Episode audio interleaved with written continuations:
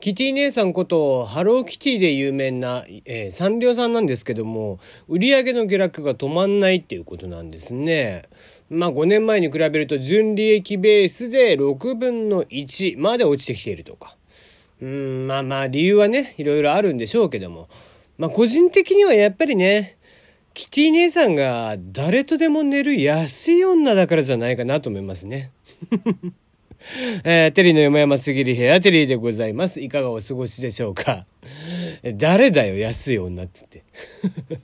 キティ姉さんにそういう言い方は絶対にダメなんだよ、ね。まあとはいえさ、キティ姉さんがね、実際仕事を選ばなすぎなんじゃないかなって、やっぱりねそこは問題なんじゃないかなって思うんだよね。でこうやっぱりさ、こう世界観をね崩さないっていうのは結構大事なんだよね。ポケモンとかね、まあ、日本が誇るビッグコンテンツの一つですけども、その世界観をやっぱり崩さないためにさ、コラボ先って結構慎重にやってるんだよね。でポケモンなんかも本当ビッグコンテンツだから、もっと本当はあちこちでコラボしていいと思うし、コラボしたいとは思うんだよね。ただやっぱりあの世界観を壊さないためには、やたらめったら出してたらダメなんだよね。こうパチンコポケットモンスター、ソード&シールドとか絶対に出さないわけじゃん。ね、パチンコ屋とかとコラボしたりだとか、風俗とコラボしたりだとかね、そういうグレーなところとは絶対しないわけでしょ。まあサンリオさんもしてないけどさ、とはいえね、キティ姉さんは結構いろんなとこでコラボするじゃん、ね。例えば X ジャパンとコラボしたりとかさ、ガンダムとコラボしたり、ゴールデンボンバーとかね、挙句全日本プロレスとかあるからね。もうプロレスとキティってもう水と油じゃん。それは客層なんか全く被んないわけですよ。もう片やリンゴ3個分の体重でしょ。片やそのリンゴを片手で潰す人たちだからね。絶対にコラボしちゃダメなわけですよ、そんなものは。ね、そんなとことね、まあ、ちょっとお金になりそうだからっつってコラボしてたりとかすると、やっぱり数が乱立しちゃって、もはやね、あれキティってどういうキャラクターだったっけってなるわけじゃん。それはもはやキティ姉さんではなくなるわけなんだよね。やじゃ、キティ姉さんがやたらごつくなったりとか、タトゥー入ってたりとかするのは。まあこれね、ある種そのブランディングのやり方の方法の話だと思うんだけど、もちろんね、ビジネス的な観点で言えば、全然やっぱりさっきも言った通り、あっちゃこっちゃ売ってもらった方が、使ってもらった方が、お金もね自分たちにチャリンって入ってくるんだろうけど、結局それで世界観が崩れてしまったコンテンツの行き着く先っていうのは、ユーザーの飽きなんだと思うんだよね。まあそうなってしまったら、もうコンテンツビジネスとしてはやっぱりダメで、こう悪い見本としてのね、まあ悪い見本だから悪い例なんだけど、本当のね典型的な悪い例としてあるのが妖怪ウォッチね。レベル5っていうゲーム会社が作ってますけども、あそこなんて完全にマーケティングで勝負してくるわけね、いつも。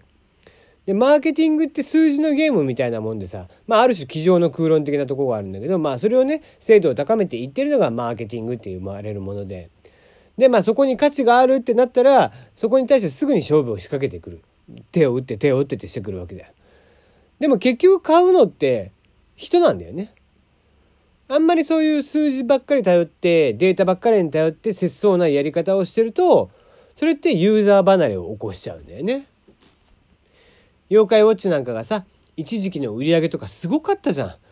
もうピークの時とか、ゲームとかおもちゃとかグッズなんかでね、まあアニメも含めてですけど、500億以上、520億とかだったんだよね。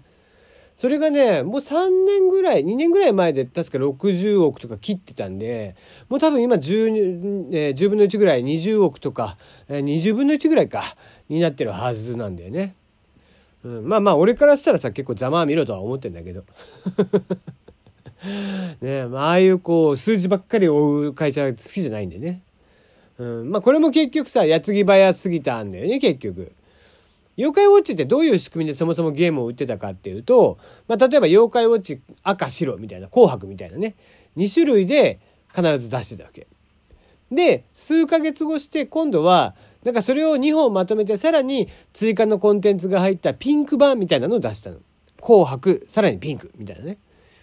でそっからまた半年後とかに、今度はまあ、妖怪ウォッチバスターズって言って、例えばちょっとアクションのものだったりとか、三国志絡めたシミュレーションゲームだったりだとかみたいなスピンオフ作品とかも半年ごとに出たりとかしてて、で、まあそのたんびにね、下手したらおもちゃのウォッチも出たりとかするわけ。そうなるとさ、まあ必死にお小遣いとかお年玉とかを貯めて、やっとの思いで買ってた子供たちだってさすがに買えないわけだよ。もう無理でやん。お金が足りなくなるわけだから、それじゃダメじゃん。ゲームをするのは子供なわけだからね。もちろん親が買ってくれるところはあるとは思うけど、結局それは親だってお金ね、尽きるわけでしょ。そんなに出してたら。それに比べてね、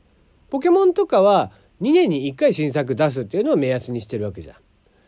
もっと出せばもっと売れるんだろうけど、それくらいのやっぱりスパンにしてあげないと子供たちも遊びきれないって知ってる。やっぱり学校とかも行きながらだし、今の子供なんて忙しいからね。で、お財布の面でも当然優しいよね、それぐらいのペースだと。ありがね、全部ね使わそうっていうのがもうレベル5からはね、ひしひしと感じるわけですよ。逆にやっぱり任天堂さんとか、まあポケモンだけ、株式会社はポケモンだけどね、ポケモンさんとかはちゃんとそこら辺の子どもたちのこう遊んでくれるスパンとか、そういうお金の面とかっていうのもこうちゃんと考慮してくれてるわけだよね。うん。アニメのね妖怪ウォッチもそうでさ、こうもう何年もやれたからっつって、まあ、変にテコ入れをしようとしてそれが大失敗に終わるわけだよね。シャドウサイドっつってちょっと怖めのものにして絵柄とかガラッと変えてね、劇画調にしてみたいなでダダ滑りしてるわけですよで大失敗して元に戻してみたと思ったら、まあ、新作アニメでねまた世界観ぶち壊して叩かれるわけですよ。新作のアニメ映画の方でね、去年のいつぐらいだった？10月ぐらいだったかなに公開した映画があったんだけど、むちゃくちゃ叩かれたからね、うん、もうねプロデューサーの日野さんがねどれだけ時代遅れなことをやってるか分かってないんだよね、自分でも。でまあ当然ながら社長がねそんなことやってるから誰も止められないじゃん、そんなもんね。まあちなみにねその新作の妖怪ウォッチの映画、まあ子供でも大して笑わない下ネタ満載だったらしいからね酷評されてましたね。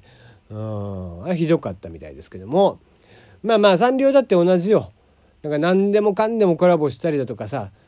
グッズ出したりしてもね、いくらコレクターとかいてもさ、みんながみんな買い切れるわけじゃないじゃん。それを全部集めるなんてちょっと無理で、今のもうサンリオのコラボの仕方なんて。そうなるとさ、当然ねファンだってお金が尽きてくるわけですよ。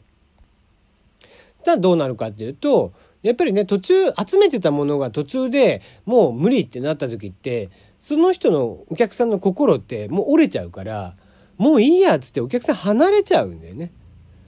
だから結局レベル5とサンリオさんは割と同じことをやってるように僕には見える。ね、ブランド力をこう維持するっていうのは結構大変になってるのはよく分かりますよ。ね、だってそれは出せば出すだけ売れる時期っていうのがやっぱりあるわけだから、そんな時にバンバン出したいもん。でもそれってさ、結局は安っぽい商品が出たりだとか、変なね世界観、まあ、違った世界観のものとコラボしたりとかして、なんか世界観がこうアンマッチしててよくわからないみたいなコラボレーションになっている、うん、だからそういうのを守りつつコンテンツを維持していく、拡大していくっていうのはすごくしんどいわけ。時間もかかるわけだよね、うん、だって数を制限しつつブランド力を高めるっていうのはさ、すごく忍耐も必要だし、ね、そのコンテンツを信じ抜くっていうのも大事だし、ね、まあ、だからこそ高級ブランドなんかは変に安くしたりとかしないで、ずっと自分たちのブランド力というのを維持していたりとか、まあ、ディズニーなんかもそうだよね。やたらめったらコラボはしないわけじゃん、ね、どこぞの、なんか X ジャパンとコラボしましたとか、そういうことはないわけじゃん。プロレスとコラボしましたとかってそんなことしないわけでしょ、うん。まあ、サンリオの人たちはねやっぱり一回ねキティ姉さんとちゃんと話し合った方がいいよね。まあ原点に戻った方がいいと思うけどな、やっぱりこう可愛らしい世界観を維持するためにね。だってもうこのまま行くとさ、もうまあどうせ女の子だからっていうことで、なんか風俗店のイメージキャラクターとかまでやっちゃうことになるからねねえ、まあそれだけはもう本当これ以上キティ姉さんがね、安い女にはならないでほしいなって。まあ、風俗の方々が安い女って言ってるわけじゃないよこれ以上誰とでも寝る安い女にはならないでほしいなと思いますね。はい、番組ではメールの方を募集しています。ツイッターの固定ツイート並びに番組の詳細文からフォームにリンクしてありますので、ぜひ、メールの方も感想などなど普通歌などなど送ってもらえたらなと思っております。それでは今日はここまでです。また明日。